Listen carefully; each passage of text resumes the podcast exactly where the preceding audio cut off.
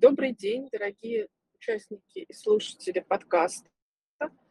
Меня зовут Светлана Смельникова, я директор издательства «Архипелаг», и наши постоянные слушатели уже знают, что мы регулярно встречаемся с вами в эфире и рассказываем про наши новые книги, а также про издания, которые только готовятся к выходу.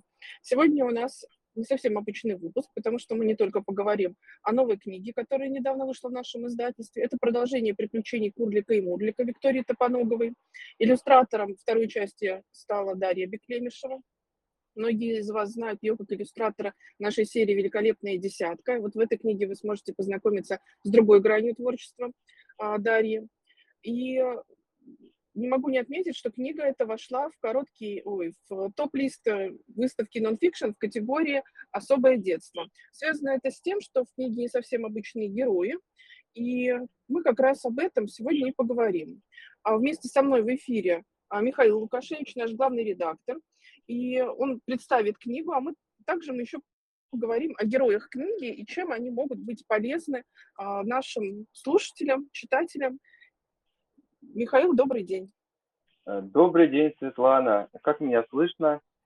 Да, слышно все очень хорошо, по крайней мере, Отлично. мне точно. Ну, это самое главное. А, здравствуйте, дорогие друзья.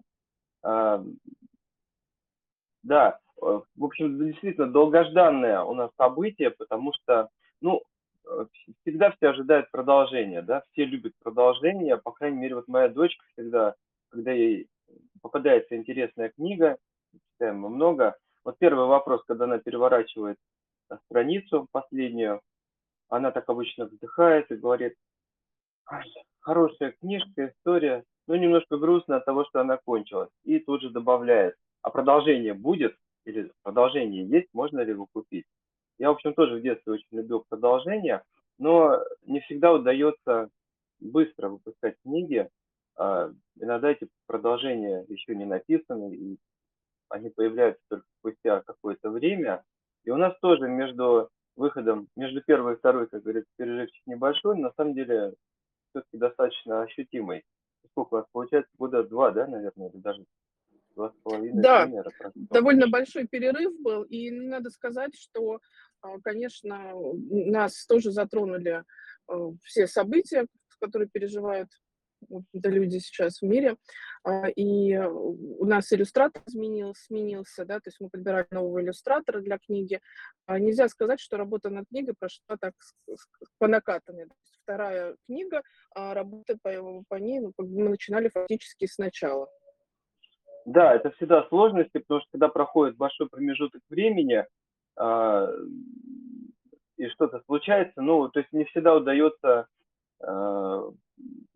собрать тоже команду для работы над книгой, включая художника. Люди переезжают, у них происходят какие-то э, изменения в их семейной, профессиональной жизни. Ну и э, в данном случае тоже э, нам пришлось думать над тем, э, кто будет иллюстрировать новую книгу.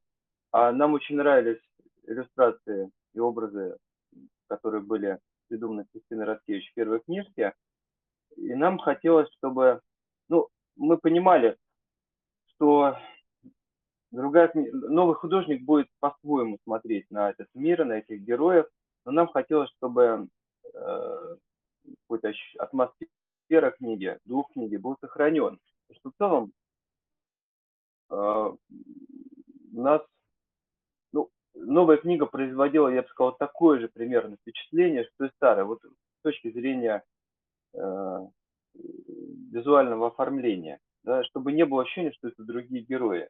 Мы долго думали и э, решили, я сказал, доверить э, оформление этой книги Дарье Беклемишевой, ну, по нескольким причинам, и потому что э, мы с Дарьей прошли достаточно большой путь, работая над серией «Великолепная десятка». Э, это всегда важно, да, вот такая притертость в команде – Э, умение слышать друг друга. Это, кстати, очень, очень и э, соответствует содержанию этой, этого цикла, да, уже этой диалогии.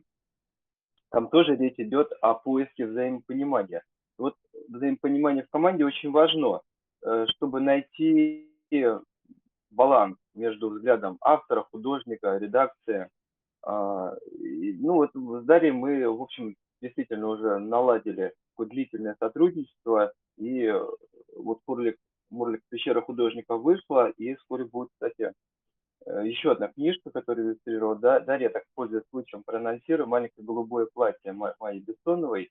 И, в общем, в каждой книге э, Дарья по-новому раскрывается. Вот начали мы работать с иллюстраций анималистических, ну и таких даже, я бы сказал, природных, потому что там не только животные, там и э, растения, цветы.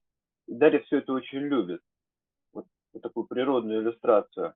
Это тоже один из критериев, потому что э, в э, книгах Виктории Топоногова действуют ну, таких вот и фантазийные, но все-таки животные. И тут нужно вот уметь смешивать как-то. Это мы еще поговорим, почему они такие фантазийные но тем не менее нужно очень хорошо уметь рисовать животных, да, в разных позах, э, еще уметь их немножко делать такими антропоморфными, потому что они же какие-то человеческие действия выполняют, вот рисуют или что-то еще такое. Э, да, вот тут надо сказать, что, что в книге эмоции, чувства, переживания занимают очень большую роль. Плюс эта книга еще и смешная. То есть там очень много э, игры слов, много необычных каких-то ситуаций, в которые попадают герои. И, конечно, все эти э, персонажи, они, с одной стороны, фантазийные, а с другой стороны, они такие очень эмоциональные. И нам хотелось, чтобы найти художника, который бы смог вот передать это, это, эту лиричность, в то же время юмор. Вот как бы э, нам второй раз это удалось, то есть в первом случае у нас Кристина Радкевич была иллюстратором, вторую книгу Дарья Беклемишева проиллюстрировала, и сейчас мы вот подходим подходим к тому, что почему же эта книга попала в категорию «Особое детство» в топ-лист, а, не только потому, что там затронуты темы, в том числе эмоции и переживания, но, но и потому, что один из героев книги Савениус Сева а, лишен слуха. Вот у нас такой персонаж, который, с одной стороны, обладает э, каким-то недостатком а, физическим, да, то есть, и который казалось бы, должен был ему как-то мешать, или, по крайней мере, он какие-то сложности бы испытывал. Но этот персонаж в книге, он наоборот, благодаря этому своему свойству, находит подход к другому герою книги, с которым остальным было очень сложно общаться. И в то же время он показывает, как его а, творческие способности, а, его какие-то а, желания, навыки в чем-то реализовываться а, осуществились, несмотря на, на вот этот вот физический недостаток. Да, вообще надо сказать, что, ну, этот герой Савениус Сеева его зовут. Савениус, ну, вот, поскольку э, у Виктории действуют вот такие фантазийные герои, но они основаны на э, реальных животных. Это волкушики, ну, вот, пурлик, да, отдельная история, э, вот такая приятная часть работы совместная с иллюстратором, представить себе этих героев, как они выглядят, чем они отличаются от настоящих животных. Курлики, а, мурлики, кто это такие, да, это каталисы вот таких спор, или лисы коты, или еще кто-то. А, вот есть и Савеню, а там еще, еще замечательные эти черехолы, но их нет, но они упоминаются, мне очень само слово нравится, черехол вот, э, слонозебриусы, которые играют важную роль. Это такие вот слоны а, с э, небольшими полосками, да. Ну, такие вот, что-то среднее между слоном и мамонтом, но с полосками. В общем, есть и савениусы, э, которые, понятно, похожи на сов, но не совсем совы. И э, вот главный герой Савениус Сейва, э, действительно, он не слышит, он появляется в конце. И он каким-то таким, знаете, логическим образом замыкает всю книжку, вот разрешает все противоречия, таком даже философском уровне. Э, книга вообще многослойная. А, вот прежде чем мы поговорим про самого Савениуса, надо сказать, что когда я еще начинал читать первую книгу, ну, первое, что бросается в глаза, кажется, что это какой-то парафраз, а, пересказ, я уж не знаю, какая-то э, что-то связанное с э, Тут и Карлсоном и Людвигом позабыл, 13 14 14 14 да, как... А, вот, а, потому что тоже есть, а, там лисы и куры, да, здесь вот курлики-мурлики и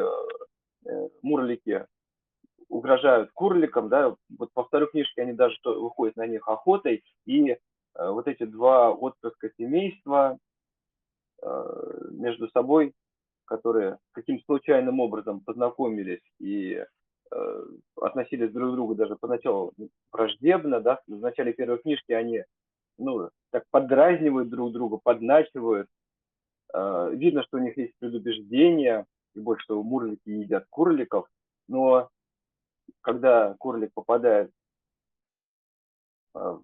ну, он такой неловкий, да, сваливается, мурлик бросается ему на помощь, они обнаруживают, что они тетки, зовут их обоих шустрики, вот между ними завязывается такая дружба.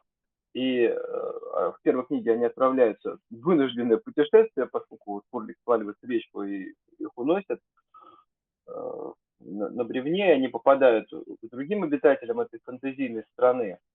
А, то вот во второй книжке как раз, э, вторая книжка начинается с эпизода, когда Мурлик Шустрик узнает, что его сородичи собираются устроить охоту на курликов. И он отправляется предупредить своего друга, но здесь э, и начинается их второе путешествие, собственно, такое уже бегство фактически, потому что э, курлики предупреждены, но у Мурлика что делать, да, он не смеет вернуться своим родным, потому что он сорвал вот это вот охотничье мероприятие. А, ну а Курлик говорит, а я пойду с тобой. Он тоже не хочет бросать своего друга. То есть вообще весь этот цикл в основе о дружбе. Но история эта сама очень многослойная, потому она так разворачивается, знаете, вот, вот такое путешествие, вот, э, я даже не знаю, такая смесь жанров, да, потому что в этом есть и а, вот то, что книги про большое путешествие, приключения, гон за книги, целый жанр и в детской, и в взрослой литературе, особенно во взрослой. Когда герой отправляется познавать мир, как там мужают по дороге, происходят с ними разные э, ситуации, от комических до драматических, вот как и здесь. А с другой стороны, это и сказка, это э, такой, основанный на, ну, мне кажется, английском юморе, юморе такого толка, как вот в, в Кэроловской Алисе или у Винни-Пухи Милна, да, вот такой интеллектуальный юмор, который построен на всяких а, абсурдных умозаключениях и одновременно на э, каких-то комических ситуациях, в которых оказываются герои, на разности их характеров, потому что Курлик неуклюжий, но такой э, благородный, да, откровенный, он вляпывается все время в какие-то истории. А Мурлик осторожный, а, вроде как такой, ну, не знаю, как, как, ну, такие два героя, знаете, как Дон Кихот, Санчо Панса или Петров и Васечкин. Вот э, Мурлик такой немножко Васечкин, да, а Мурлик немножко Петров, который постоянно его вытаскивает из разных передряг, в которые они оказываются вот благодаря увлеченности Курлика, его порывом, порывистости. Тоже история о дружбе, но э, на самом деле еще и история о поиске взаимопонимания, э, потому что, по сути, на протяжении каждой книги им все время приходится находить общий язык с э, другими существами, порой враждебными. И в первой книге заканчивается тем, что бывшие враги помогают вернуться домой Курику и Мурлику. Здесь э, нет, может быть, такой драмы. Здесь вторая книжка посвящена творчеству. Это, кстати, видно из названия, да, «Пещера художника». Можем предположить, что там есть художник, и, забегая вперед, это Сейва. А здесь конфликты идут в основном вокруг творчества и самореализации, раскрытия.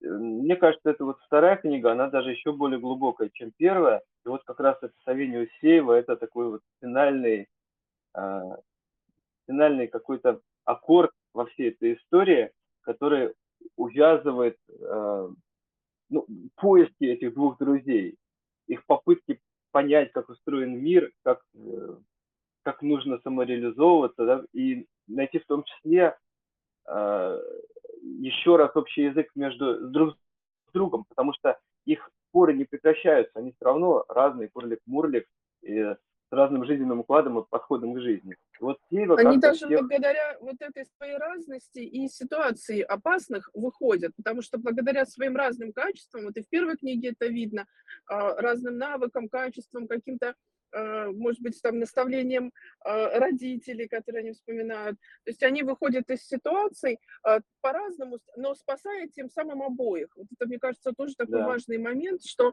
нет каких-то идеальных персонажей, которые и сами по себе идеальны, и подходят друг к другу идеально.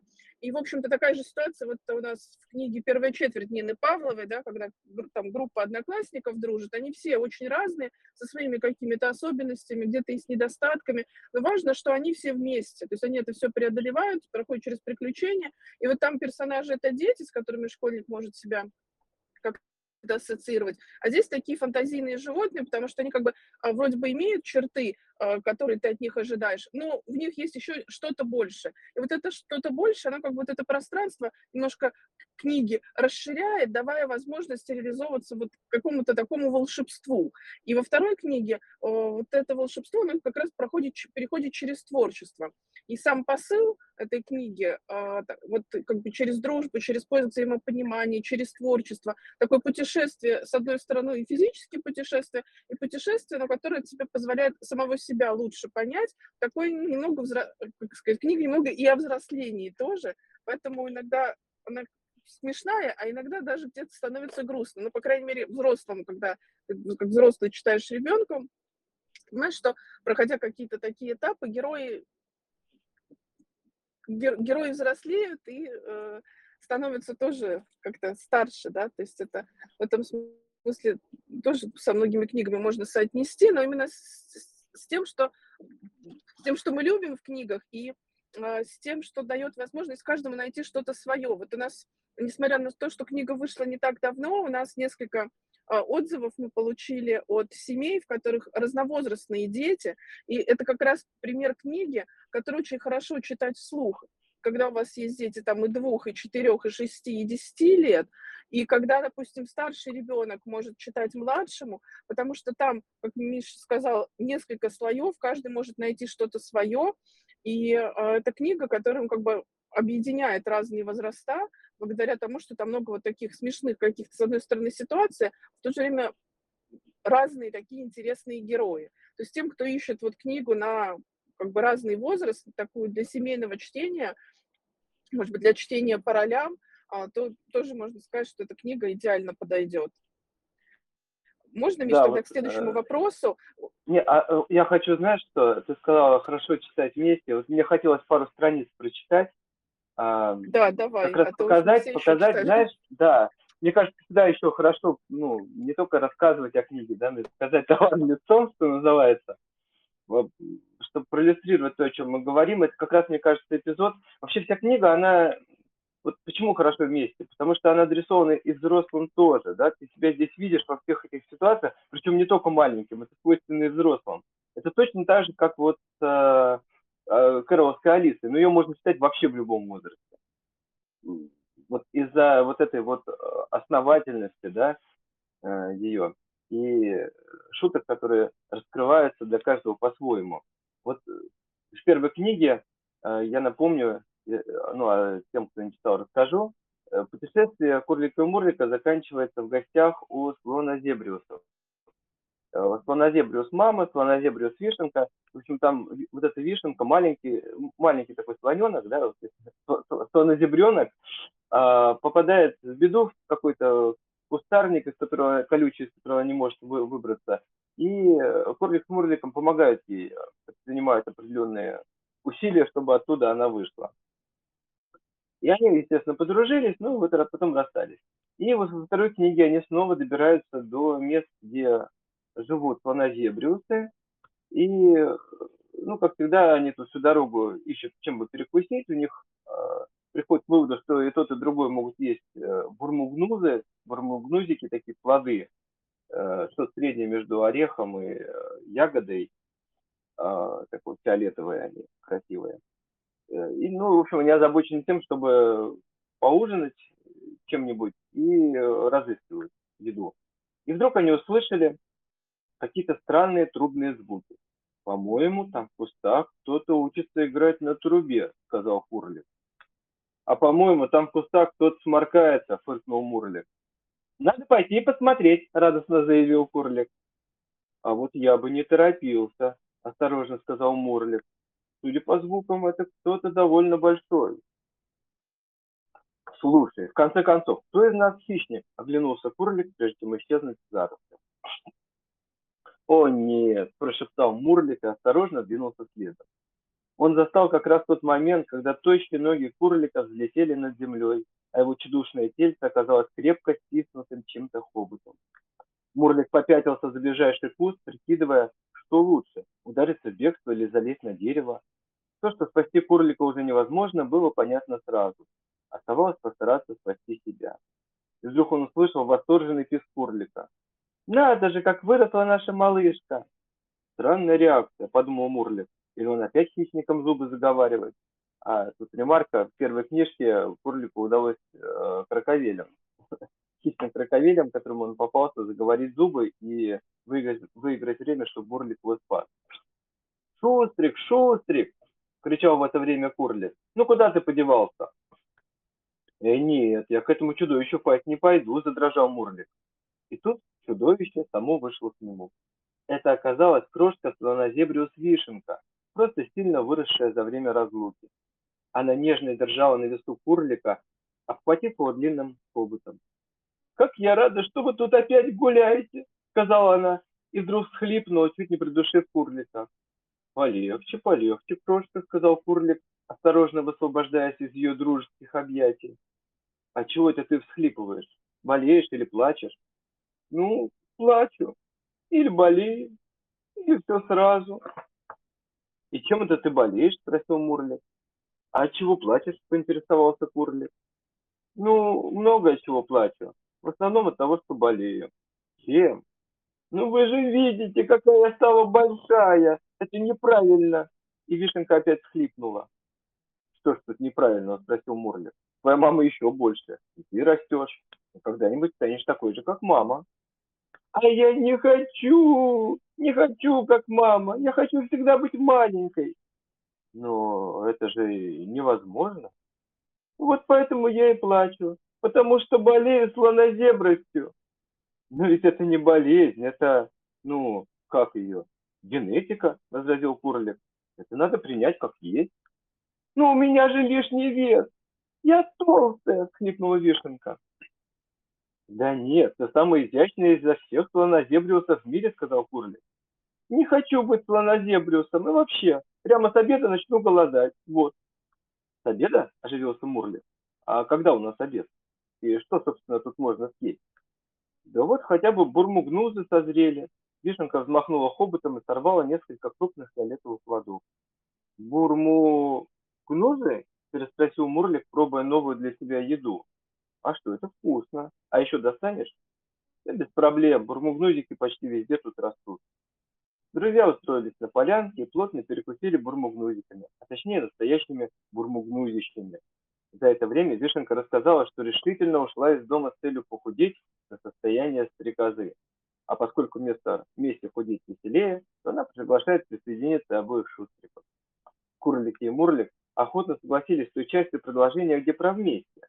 А у Честеров похудеть им совсем не понравилось, о чем они и сказали Вишенке. С горя Вишенка съела еще десяток бурмугнузов и шумно высморкалась в широкий лист и прокапы. Вот такая трогательная встреча, э, сцена встречи друзей. И, ну вот, мне кажется, здесь прямо все, да, и вот это вот актуальные проблемы такого взросления, да, когда меняется вот, вот подросток Вишенка, и ей жалко, что она взрослеет, и то, что она становится большой, да, и как это похоже на, на людей, которые тоже э, испытывают вот подобные комплексы.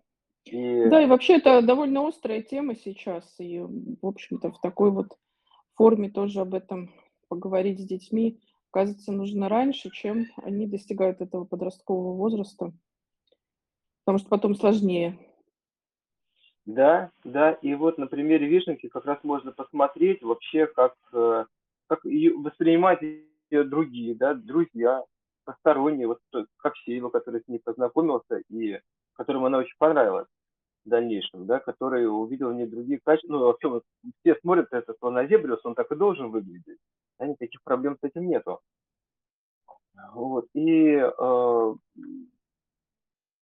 как раз потом они встречаются с Сеевой, и э, э, Пурлик учит Вишенку, он, поскольку он музыкальная птица, обладающая абсолютным слухом, и в первой книжке э, собрал целый хор из волкушиков, научил их красиво петь всех, то и здесь он тоже услышал трубение вишенки, он понял, что у нее есть музыкальные и вокальные таланты, и принялся обучать ее э, такому художественному музыкальному трубению. И Вишенка воспряла духом, потому что она нашла, во-первых, то, что у нее хорошо получается, у нее есть способности.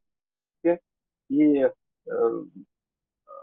она отвлеклась от своих мыслей вот про, про вес, про размеры. Э, она нашла для себя какой-то новый способ самовыражения.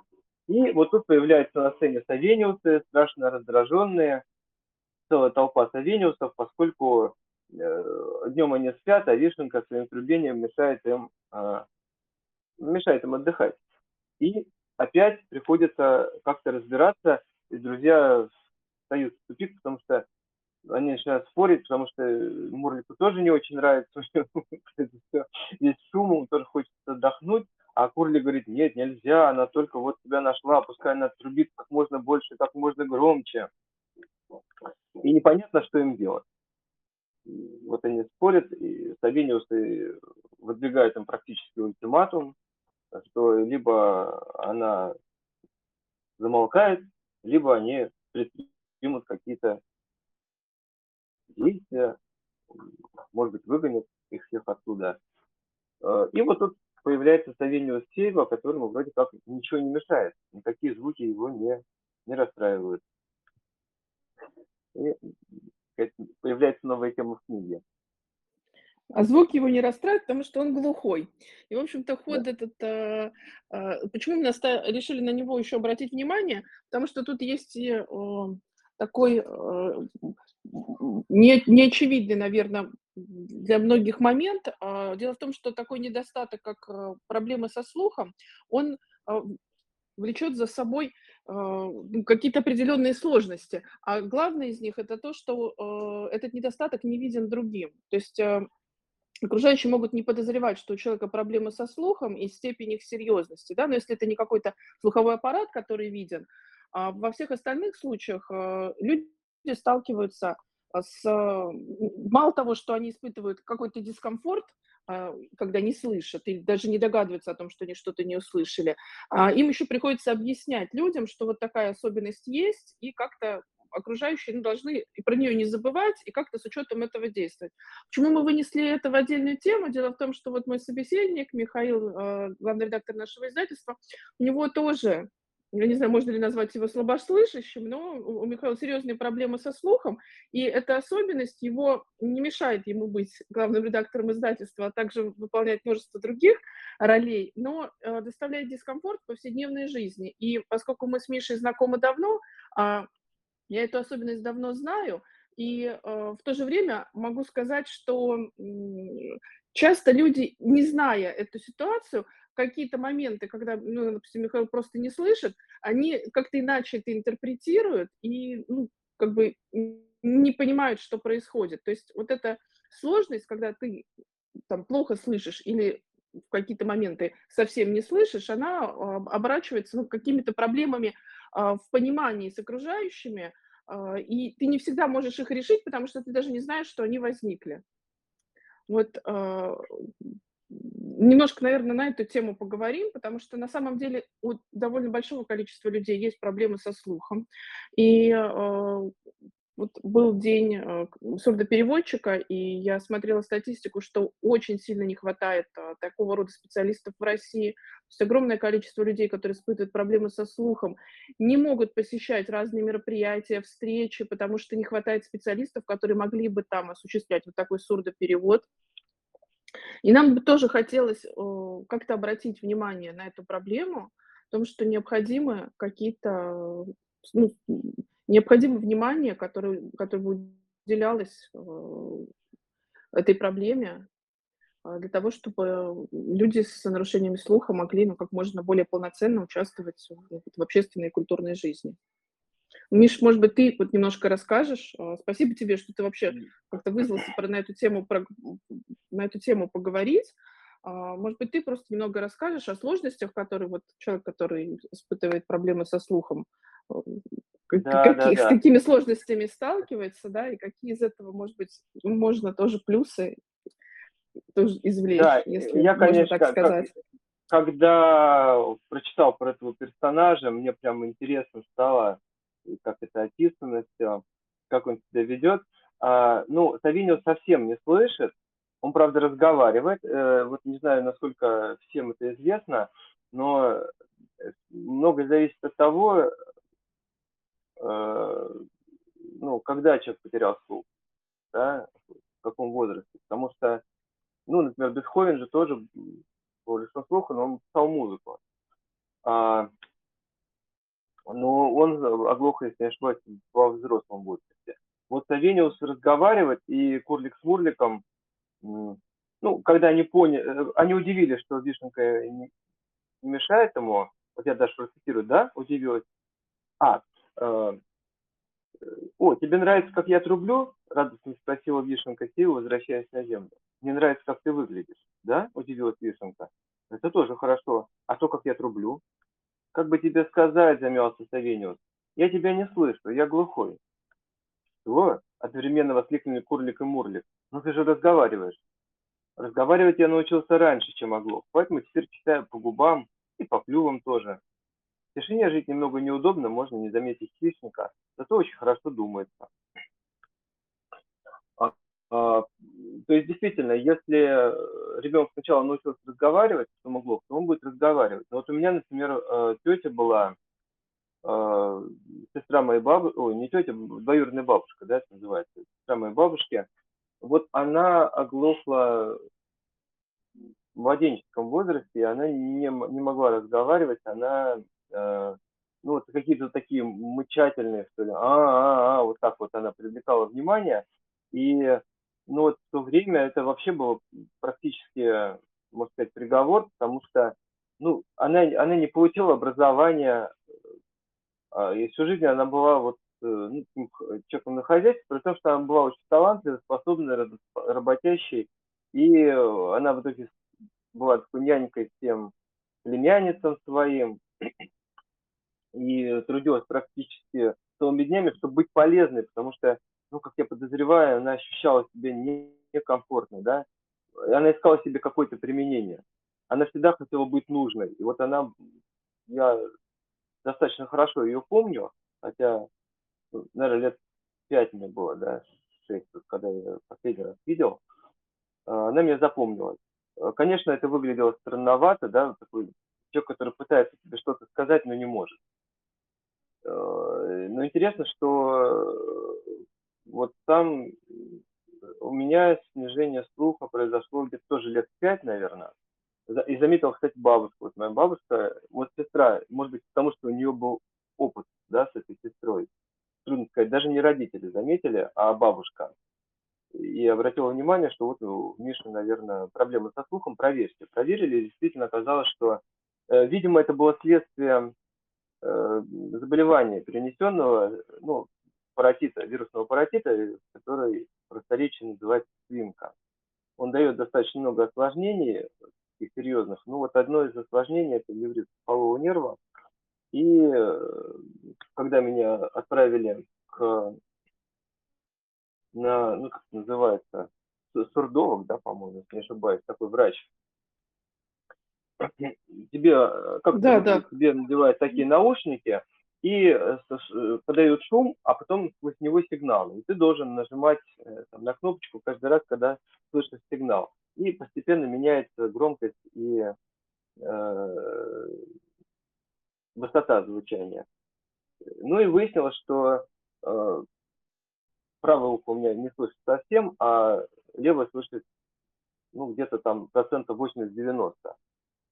Пытались как-то это все лечить, я, честно говоря, не помню, какими-то физиотерапией, что-то еще было такое. Но, в принципе, ничего не помогло. Я давненько не измерял свой слух. Вот, наверное, там, начальной школы. Надо бы это сделать, даже интересно, поменялось ли что-то за прошедшее вот, там, почти 40 лет, да, э, или так же осталось. Но тогда в детстве это было как-то, ну, как-то как-то не очень заметно, да, потому что вообще мало опыта слушания, и как-то так все внезапно произошло, то есть вот толком ты не осознаешь. Но, во-первых, э, все-таки э, у меня он не полностью был потерян, э, и в обычной жизни ты вроде как достаточно нормально себя чувствуешь. И плюс ты уже говорить научился. То есть, ну, каких-то таких прямо проблем, когда ты прямо что-то вот конкретно не можешь, вроде бы нету, да? Когда тебе говорят, ты воспринимаешь но все равно есть особенности. Ну, например, если э, я иду с человеком, он идет с правой стороны, я его просто банально не слышу. Что он, есть я слышу, что он что-то говорит, но разобрать я это не могу. Особенно если мы идем на улице, где есть шум машин, какие-то еще посторонние звуки. Поэтому я стараюсь всегда идти с правой стороны от собеседника, чтобы лучше его слышать. И, ну, собственно, это ты, наверное, всегда и замечала. А, это, это просто такое видимое проявление, но были другие, но я тогда не осознавал, что это тоже, скорее всего, связано со слухом. Вот, кстати, кто-то ремонт делает. И сразу, сразу да, хуже слышно. А, я только со временем понял, что есть и другие ограничения, не очень явные. Ну, например, мне всегда сложно давалось а, ну, то, что называется аудирование иностранного языка. А, когда нужно слушать запись какую-то, ее пересказывать, разбирать, я э, ну, с детства учил иностранные языки, прежде всего английский, потом и немецкий, французский. А, я очень хорошо знал английский язык всегда и много им занимался. Я легко читал, писал, переводил, но я плохо понимал на, на слух. Я плохо разбирал речь. И я всегда думал, что это связано, ну, либо с тем, что я слишком мало практикуюсь в этом, либо просто у меня каких-то способностей не хватает я видел, что эту речь прекрасно разбирают те, кто со мной вместе учится, но они ни, никак не больше меня э, и не лучше знают язык. То есть я знаю больше слов, я лучше них читаю. Но почему же я так плохо разбираю речь? И только потом я понял, что это связано как раз со слухом. Э, как только появляются какие-то помехи в виде шума или э, каких-то дополнительных звуков, или это иностранные вещи, я их хуже слышу. Мне нужно гораздо больше времени, чтобы привыкнуть к звучанию иностранной речи. А, еще один, ну, такой э, ощутимый момент, это э, связано с тем, что я не очень хорошо слышу шепот. А часто к тебе подсаживаются люди где-то, ну, вот какой-то, во время какого-то мероприятия, конференции идет какая-то, или ну, в театре, да, кто-то подходит и что тебе говорит таким полушепотом. Ну, не знаю, что-то просит... Да, произошел какой-то сбой, просто прекратилась трансляция. Прошу прощения, Михаил, на... На самом интересном на, месте, да? На самом ну, двух частях, да. Вторая да, будет курник 2, да. Да, да, да, у нас книжка «Биология», э, и здесь тоже получается «Биология». Вот, а, и это очень неудобно, конечно, ну, потому что часто окажешься в таких ситуациях, вот, особенно если кто-то тебе что-то справа шепчет, а, а ты, главное, не можешь человеку объяснить, нет ни времени, это неуместно, и он начинает тебя, на тебя смотреть, как будто ты, ну, ему отказываешь, ну, подходит что-то спрашивает, да, можете ли вы э, подвинуться, не знаю, или поменяться местами где-нибудь в транспорте, а там, или в метро, шумит что-то, ты не различаешь, и так только можешь э, глупо улыбаться, хлопать глазами, да, что-то что показывать. В общем, э, у меня таких много было, таких тоже комических ситуаций. Вот. Что, что еще? Иногда тоже в каких-то обстоятельствах, когда, э, ну, может быть, где-то на ходу, там, на бегу, кто-то здоровается с тобой, что-то что говорит, а ты не замечаешь. Даже не то, что не слышно, а ты не улавливаешь, как бы, у тебя не хватает этой э, концентрации, Э, слуха, чтобы уловить, что человек что-то говорит или что, например, к тебе именно обращается, а не просто что-то там бормочет себе под нос или в телефон, может быть, как сейчас, да, по, э, без проводной связи, просто там микрофончик какой-то. И э, потом оказывалось, что люди, оказывается, обижаются, потому что они с тобой поздоровались, а ты ничего им не ответил. А я, ты не слышала. Вот таких ситуаций, это когда тебе обращаются, а ты не замечаешь или как-то поздно замечаешь, достаточно много бывает. Вот. Ну и третье тоже, что для меня стало со временем понятно, что я хуже, чем другие, слушаю музыку. Ну, я имею в виду не саму мелодию, а Э, ну, сложную музыку, да, в которой есть несколько инструментов. Вот мне очень сложно выделять отдельные инструменты например, слушать ритм. И когда я там в свое время пытался заниматься танцами, мне сложно давалось, потому что э, я хуже слышу, ну, вот, вот этот бит, да, под который э, люди танцуют, или э, какой-то инструменталки, где я, мне нужно как-то там частоты подтянуть иногда, да, чтобы это услышать, если запись не очень хорошая. И я тоже сначала все списывал на то, что, наверное, у меня каких-то способностей не хватает просто. Но мне всегда было странно, потому что в семье он, у меня музыканты были, э, там, и ну, такого, не, не, может быть, не суперпрофессионального, но люди, которые там, дед на аккордеоне играл, со мной учился на фортепиано играть, тетя выступала на сцене, брат э, в ансамбле играл на гитаре. То есть вроде как, ну, не должно было быть прям совсем отбитого, да, но, тем не менее, у меня были сложности, и только тоже потом я понял, что это тоже мне, э, это связано со слухом, я иначе это все слышу, чем другие люди. Вот, но это так, так, так для понимания общей картинки, да, как себя чувствует человек. Мне кажется, целом... это очень важно, потому что, а, например, ну мы с тобой дружим уже так много лет, и я вот эти все особенности знаю и замечаю, как вот эти ситуации, когда ну, собеседник не знает, и вот он реагирует. Хорошо, конечно, мне кажется, а, иногда люди думают, что ну просто у человека есть какие-то свои странности, и это потом, наверное, работает на тебя, они не пытаются уже так как-то подойти, не понимают, в чем причина.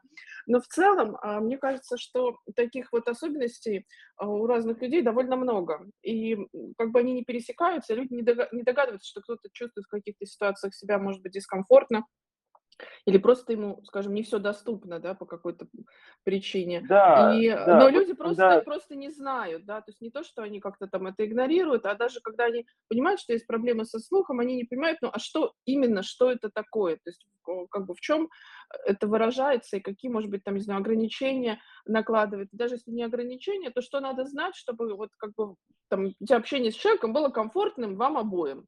Вот, и как бы э, скажу, так уже сказать, по, по опыту человека, который много лет дружит вот, да, с тобой, что, в общем-то, в этом нет ничего сложного, просто помнишь, как, как надо говорить, вот, и, и все. Ну, да, ну, есть, ты знаешь, у меня, э, когда я в институте учился, у меня друг был, он там все потрунивал, э, говорю, э, Мих, из тебя отличный бы препод получился, ничего не видит, ничего не слышит, можно шпорами пользоваться. Вот. А, ну да, тем более, что как бы со зрением проблемы. Но вот что я хочу сказать, что в какой-то момент действительно, когда ты осознаешь, что у тебя здесь проблема, здесь проблема, и, ну, причем проблемы такие сложные, разрешимые. Ну, потому что, наверное, можно как-то улучшить. Я, кстати, не знаю, как в моем случае, не, не узнавал, можно ли, например, улучшить слуховым аппаратом, то есть при какой степени он как влияет, наверное, можно. Но ну, ты понимаешь, что, например, в каком-то подростковом возрасте какой-то гигантский слуховой аппарат таскать, это прямо, ну, не айс, да, это сложно. Это сейчас там я, наверное, могу чего угодно куда-то, что мне уже не так важно, что думают окружающие. Но там, конечно, в подростковом юношеском возрасте ты стесняешься. И даже просто стесняешься, если кто-то обнаруживает свои э, какие-то вот эти ограничения вот. Ну и а что касается зрения, то тут вообще да, сложно, потому что даже и практически нереально корректировать операции, ну, как я в свое время выяснил, из-за сочетания близорукости и астигматизма. И в какой-то момент ты там еще пытаешься что-то пытаться исправить операцию, потом ты уже понимаешь, что нет, вот ты так и будешь с этим всегда жить.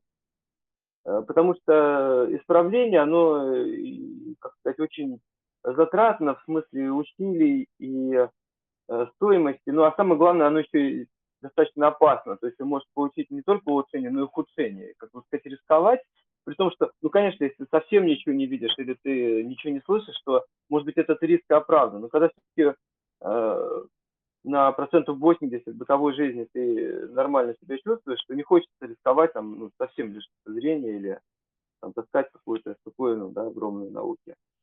Вот. Но ты приходишь к выводу, что так ты будешь жить. И, э, ну, например, я понял, да, я не буду водить машину, например. Потому что это, ну, как мне говорили, ну, можешь там, не знаю, заплатить, купить э, там, справку какую-то. Говорю, ну, это просто опасно для меня для окружающих. Я не буду, я не вижу знаков, когда они проносятся. Я не буду ездить в таком. То есть, ну, значит, да, ты будешь, как сказать, пользоваться наемными машинами, да, там, водителем или э, такси в этих ситуациях. То есть ты ищешь входные пути. Но и многое упирается уже в профессиональные, в профессиональную реализацию. Ну, я там понял лет 12 уже, что я не буду интерфутболистом. Я очень люблю футбол играть, у меня хорошо получалось, но э, ну, понятно, что там в очках или с линзами ну, какой у тебя футболист. И так вот у тебя оттекаются какие-то сферы деятельности, в которых, скорее всего, ты себя не проявишь. И ты понимаешь, что надо искать то, что ну, тебе близко, но при этом где влияние твоих ограничений будет сведено к минимуму. И здесь как раз пример какой-то позитивный перед глазами, он очень помогает. И как раз Киева это вот пример э, как-то э, Савельеуса, которому удалось, да, он, да, у него проблемы со слухом, но он научился их обходить, да, он научился читать по губам, он умеет разговаривать, а, и даже больше того, он где-то находит какую-то выгоду, да, преимущество в той ситуации, а, как раз а, он единственный, кого не донимает рубение вишенки в этой книжке. Я, кстати, тоже поделюсь, знаете, это действительно такой лайфхак. От ограничений иногда бывают преимущества ну, неожиданные. Я же в институте в общежитии жил, ну, всегда в общежитии сложно заснуть, потому что даже ночью у кого-то играет музыка, кто-то где-то что-то отмечает, не один, в общем, сложно, да, бывает. А, но у меня не было с этим никаких проблем, потому что я мог всегда лечь э, на подушку левым ухом, и все, я ничего не слышу, и я спокойно там за 15 минут засыпаю. Ну, сейчас это полезно, например, когда ты едешь в поезде. Есть соседи, и, в общем, почти всегда кто-то кто там храпит так, что поезд ходуном ходит, да, все мучаются, ворочаются, остальные. Но я ложусь левым ухом на подушку, и я спокойно сплю. Так что э, можно найти какие-то плюсы в каждой ситуации. Ну, Татаринец тоже такое. А второй, он нашел, он нашел э, свое призвание в рисовании. Он прекрасный художник, и здесь есть важное замечание, да, э, как в тишине очень хорошо думается. Вот Виктория написала это от имени Сеевой. И это действительно так. То есть ты больше погружен в себя, и ты можешь э, продумать, прочувствовать. Вот что интересно. Э, Савениус, вот несмотря на свои проблемы, он, такой, он же очень спокойный, выдержанный, добрый. И он, несмотря на вот эту глухоту внешнюю, у него нет глухоты внутренней. Он слушает спор Мурлика и Курлика, и он прекрасно все поним... он прекрасно понимает обоих, так что те удивляются, потому что им кажется, что нужно обязательно стоять, занять какую-то позицию и ее долбить. А те его выслушал обоих и говорит, ну да, ты вот прав в этом. Второй думает, что, наверное, раз прав мой оппонент, а я не прав, но Сеева говорит, и ты тоже прав по-своему. Я даже процитирую. Если ты так, это Сеева говорит, если ты так убежденно говоришь, значит, ты действительно так думаешь, покачал круглой головой Савинию. А если ты так думаешь, то значит, это неспроста, у тебя есть причина так думать. Если знать эту причину, то тебя вполне можно понять, правильно? Правильно, Курлик говорит. А Мурлик думает иначе, и что же? Надо просто понять, что заставляет его так думать. И тогда мы вполне сумеем понять его позицию. Вот и все. Но если мы с Мурликом спорим, не унимался Курлик, как ты можешь соглашаться и с ним, и со мной? Я не сказал, что я соглашаюсь. Я вижу, что привело тебя к твоим мыслям, а его к его мыслям. И понимаю вас. И понимаю, что вы по-разному смотрите на мир. Но на чьей стороне ты, спросил Курлик. На своей. Потому что у меня есть собственные причины думать так, как я думаю. Вот это, мне кажется, что это вот диалог прямо вот достойный, так сказать, и Кэрролла, и многих других больших писателей, это то, чего взрослые зачастую не понимают. А здесь это написано так, что это может разобрать и ребенок. То есть Синева не стал внутренне глухим, наоборот, его внутренний слух, понимание природы вещей, понимание окружающих даже обострились. Я думаю, что именно это позволяет ему быть художником, да, потому что у него много чего накапливается внутри, и у него есть способ это выразить даже при отсутствии слуха. Он стал рисовать. Мне кажется, это очень важно понимать, знать и понимать тем, у кого есть какие-то физические ограничения, не только э, связанные со слухом, конечно, да. И для меня всегда примером было в этом плане, э, ну вот, э, музыканты известные Рэй Чарльз и Стиви Вандер, которые вообще от природы глухие, э, слепые. И казалось бы, ну как вот может жить человек э, слепой? Он же ничего не видел в своей жизни. Но мало того, что они стали выдающимися музыкантами, которые знают весь мир, но их семейная жизнь благополучно сложилась. На зависть многим, да, они состоялись как профессионалы, они э, богатые люди, да, то есть они не просто обеспеченные, да, они еще и там, огромные проекты двигают, в том числе финансово. То есть они прожили такую жизнь, что на зависть многим, у кого со всеми функциями организма все в порядке.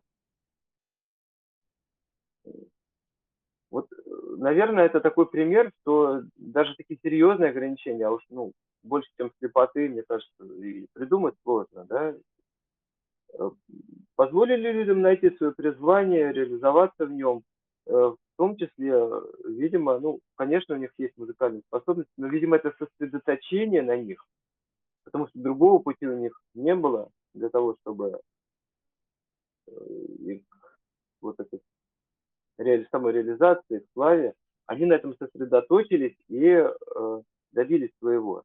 Но значит, что действительно каждый может найти свою дорогу.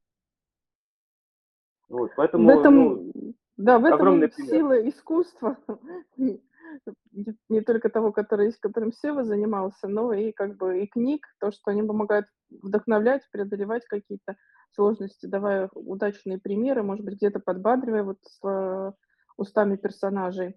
И нам уже надо заканчивать эфир. Мне кажется, мы успели все, что мы хотели рассказать про эту книгу.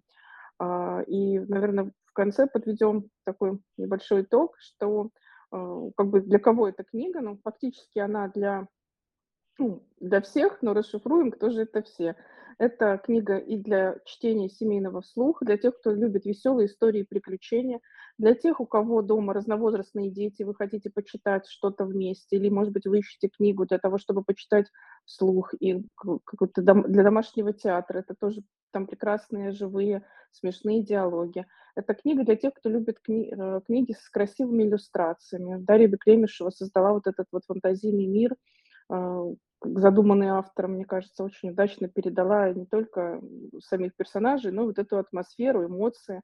А, там очень живые такие картинки, можно посмотреть у нас в соцсетях и на сайте выложены развороты. Это книга для тех, кто ищет какую-то опору и, может быть, какой-то пример вдохновляющий в жизни, кто испытывает какие-то сложности, может быть, непонимание, может быть, испытывает какие-то сложности, связанные с, со взрослением или изменениями в своей ситуации – в... Дело в том, что в этой книге много вот таких разных каких-то пластов, но все они очень э, так книга животных, но она такая по-человечески теплая и добрая, и с таким очень вниманием к особенностям каждого персонажа, ну, я думаю, каждого читателя. Спасибо большое слушателям, спасибо большое автору за такую прекрасную книгу, которую мы, про которую мы еще не раз вам расскажем. Может быть, мы в следующий раз вот попросим автора нам какие-то отрывки прочитать, потому что это всегда тоже интересно авторское чтение. А мы будем рады, если у вас появятся какие-то вопросы или какие-то предложения по дальнейшим подкастам, пишите нам, пожалуйста, мы очень рады, что этот формат востребован, судя по тому, как после каждого нашего анонса к нам добавляются в канал новые люди, которые потом слушают, и вот можно и онлайн, и в записи послушать. Спасибо, Миша, тебе за откровенный разговор, за вот эти ну, может быть, для многих были новыми какие-то вещи. Э, я думаю, они помогут, наверное, кому-то тоже почувствовать себя более уверенно. Спасибо за внимание и до новых